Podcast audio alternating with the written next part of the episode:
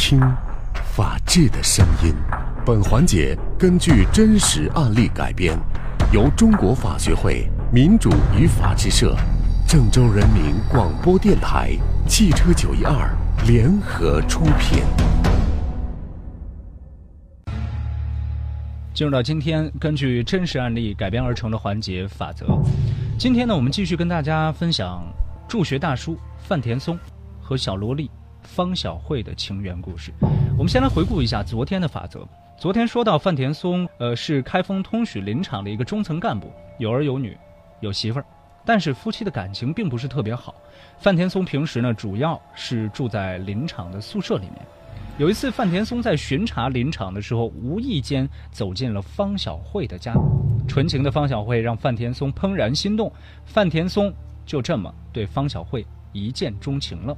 之后呢，范田松开始资助贫困的方小慧读书。就在高考结束的那天晚上，范田松把方小慧安排到了县城的一家小旅馆里面，占有了她。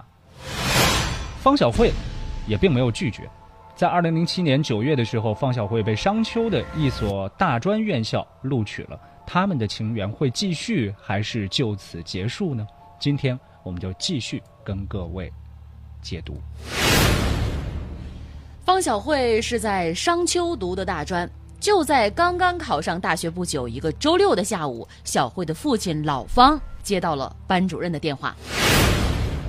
喂，大叔您好，呃您好请问您是方小慧的父亲吗？呃，是啊，我是，嗯，您是？哦，是这样，我是方小慧的班主任。哦，老师您好，您好，您好。呃，小慧在学校都还好吧？嗯，小慧学习呢确实是很用心，但是有个情况吧，我是有点不放心，觉得还是要跟您说一声。啊，老老师您说。啊，是这样，周五下午的时候呢，我们没有什么课，放学也比较早。嗯嗯。放学的时候，我就在门口看见啊，小慧被一个男的接走了，看起来年纪也不小，有四十多岁吧。那昨天晚上，小慧也没有回学校宿舍，我确实有点不放心。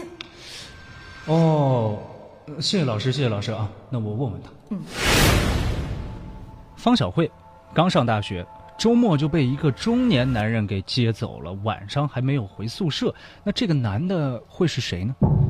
难道说范田松从开封通许追到了商丘吗？昨天听我们节目的朋友呢，应该还记得啊，小慧家的情况呢，就是父亲平时打点零工养家糊口，母亲呢是智障，生了四个孩子，只有方小慧是机灵聪明，那其他三个孩子也都是智障。即便如此，方小慧呢从来没有嫌弃过自己的家庭的窘境，放假的时候也总是回家帮着爸爸妈妈干活。上了大学之后呢，这个方小慧啊，也还是非常惦记自己的家人。像假期的时候啊，方小慧也都会回家看望爸妈。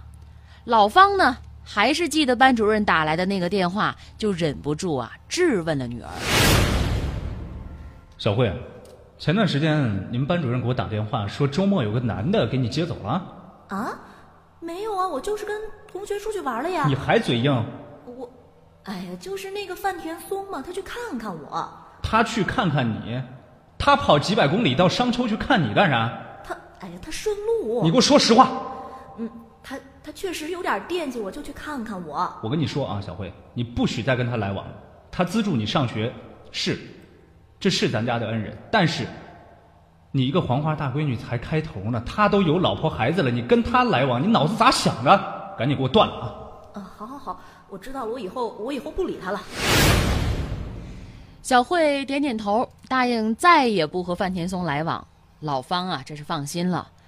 不过呢，再说到这个事儿啊，小慧呢也是一直是很懂事儿的，老方对女儿也是信任的。可是他怎么也都没有想到，小慧和范田松同居了。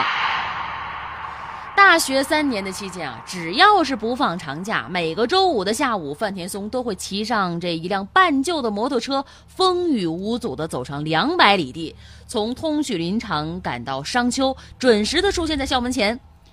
范田松第一次为方小慧补交拖欠的学费那一刻，就认定说这女孩是我的人了，永远是我的，我不会让任何人沾染她半根手指头。方小慧大学三年，每个周末呢，范田松都会准时出现在校门前，接走方小慧到旅店里同居。看来这个范田松呢是真的动了真感情了，每个周末都会骑着摩托车奔波四五百里地去跑到商丘跟方小慧团聚。那他的心思也是够重的，这等于是杜绝了小慧单独跟外界接触的一切机会和可能性了。大学里面还有那么多年轻帅气的小伙，他这是要防患于未然呢。可是每个周末都跑去跟小慧团聚，那范田松的家人不知道吗？他们不会怀疑吗？怀疑有什么用呢？自打这个范田松和小辉开始交往啊，这几年范田松根本就不回家，也不寄钱回家，就连老母亲生病他都不回家探望。二零一零年，方小慧完成了大学的学业，经同学介绍来到江苏省常州市某科技园区工作，每个月的工资呢有三千块钱左右。江苏常州，距离开封很远，每个礼拜骑摩托车肯定是到不了的。那这下范田松就该死心了吧？死心？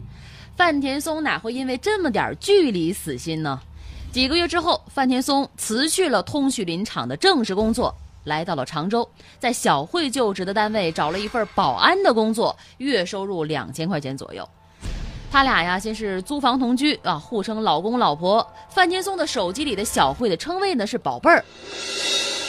范田松认为方小慧应该跟他过一辈子，所以为了这个小慧啊，他一家三代人都靠边站了。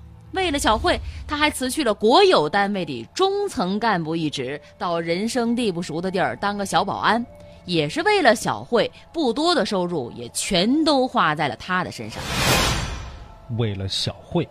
都是为了这个小慧，我要是这个小慧啊，我都觉得可能要窒息了。范田松有家有口，这么同居着也不是一个常事儿啊。范田松啊，如此爱着小慧，他也不想就这样不明不白的同居着。那范田松呢，也是曾经两次向妻子提出了离婚，可是最后呢，都因为财产分割的问题遭到了对方的拒绝。一天啊，范田松买了结婚戒指还有项链，扑通一声向小慧求婚了。小慧，宝贝，嫁给我吧。你你这么大岁数，我跟你结婚，我爸死活都不会同意的。那我家里不是要闹翻天了？小慧，你嫁给我吧，我马上就可以离婚了，和你结婚。今后咱们俩在一起生活，多幸福！你俩痴呆的弟弟呢？以后成家之后，我来承担。不可能的！如果你去跟我爸说，逼我嫁给你，我就死给你看，你信吗？小慧并没有因为和范田松同居就昏了头。二零一四年元旦左右，小慧怀孕了，她坚决要打掉这个孩子，因为家里呢正在张罗的让她回家相亲。但是范田松肯定不答应啊。但小慧以死相逼，范田松又拗不过，就只能陪着她去医院里做了人流。范田松对于这个小慧的占有欲和控制欲这么强烈，小慧难道说就没有想过逃离吗？从来就没有想过他自己希望过上正常家庭的生活吗？正常的日子，小慧怎么不渴望有个正常的家呀？二零一四年春节，小慧回家过年，与同年的小伙子小周见面了，也确定了恋爱关系。正月初十呢，小慧回到了常州上班，几乎每天都和小周发短信、微信或者打电话聊天。这率直阳刚的小周呢，就激发起小慧对于正常婚姻家庭的憧憬。但是这个时候，范田松还在小慧家里呢。他很快就发现了小慧经常背着他翻手机打电话，怒火中烧啊！小慧，你给谁打电话呢？你管我呢？我问你，你给谁打电话发短信呢？我男朋友，春节回家我相亲了，他在郑州上班，我也想去郑州工作，我不能再跟你在一起了。小慧，你不能这么绝情吧？好歹我也是资助你上完了大学呀，这根本就不是一码事儿。我这几年跟你在一起，也算报答你了。五一长假，小慧回家，在双方家长的主持下，小慧与小周正式订婚了，约定就在年底完婚。男方还送来了彩礼四万块钱，老方把这个彩礼钱啊都交给女儿保管，日后过日子。这订完婚呢，方小慧就随着小周来到了郑州，两人同居了。小慧在郑州住了半个月的时间，这个期间呢，范田松是每天短信、电话骚扰小慧。小周啊，就忍不住问了：“哎，那个人谁啊？天天骚扰你？”是个有老婆有孩子的男人，一直纠缠着我，让我做他老婆。小慧，咱俩都定亲了，你可别再跟他藕断丝连了啊！你放心吧，我根本不会理他。这边呢是小慧和小周在郑州定亲同居了，另外一边呢，江苏常州的范田松呢，就跟热锅上的蚂蚁一样，每天坐立不安，吃不下睡不着，度日如年呢。十五天，范田松竟然瘦了十六斤。他每天每时每刻都在思念着小慧，预感到了这次小慧是真的要离开自己而去了。于是范田松有了一个可怕的念头。这天呢，小慧的未婚夫小周接到了一条奇怪又可怕的短信：“你再跟小慧在一起，我就杀了他。”小周隐隐约约感觉到啊，可能是纠缠小慧的那个男人发的，他没在意，也没和小慧说。在郑州找工作呀，也不是特别的顺利。小慧决定还是回常州工作，并且让未婚夫小周八月份也来常州工作。但是从郑州回到常州的当天晚上，小慧仍然躺在了范田松的床边。这已经是二零一四年的七月份了。二零一四年八月十号晚间，小周短信告诉小慧：“已买好火车票，明天下午到常州。”好的，亲爱的，我去车站接你，等我哈。未婚夫明天就要来常州了，这个小慧还跟范田松在一个屋檐下，这么复杂的关系，到底该怎么处理呢？小慧呢，她又不傻，不可能让范田松见到小周，所以就在八月十号这天晚上呢，小慧对范田松说呀：“说我男朋友明天就来了，你不能在这住了，另外去租房子吧。”晚饭之后呢，范天松整理自己的日常生活用品，准备明天一早啊就搬走。晚上十点多呢，躺在范天松身边的小慧给未婚夫小周发了最后一个短信：“我想睡了。”午夜两点多，范天松醒了，想到明天就要彻底的搬走了，他的情绪就异常的焦躁。绝不能让别人得到他，既然活着不能在一起，就杀了他，陪他一起死。范田松拿出事先准备好的铁榔头，狠狠地砸向了小慧的后脑袋，小慧当场死亡。之后呢，在他们共同生活四年的小屋里，范田松将方小慧残忍的肢解，杀了自己曾经助学的女孩，自己深深爱恋的女神。范田松仰天长叹，说出了巴黎圣母院当中神父的那句经典的台词：“哼，有谁会拒绝与天使接吻？”她长得那么美，这不是我的错。这一刻，范田松的表情既复杂又恐怖，神态就像魔鬼一样狰狞。小周到达常州呢，迟迟联系不到小慧，联想到那条可怕的威胁短信，小周报警了。九月五号，畏罪潜逃的范田松被警方抓捕归案。二零一五年四月二十七号，常州市中级人民法院公开宣判，判处范田松死刑，缓期两年执行，剥夺政治权利终身，赔偿方小慧的父母物质损失人民币三万八千九千九百二元。其实范田松对于方小慧一见钟情并没有错，但是如果他们能够相视一笑。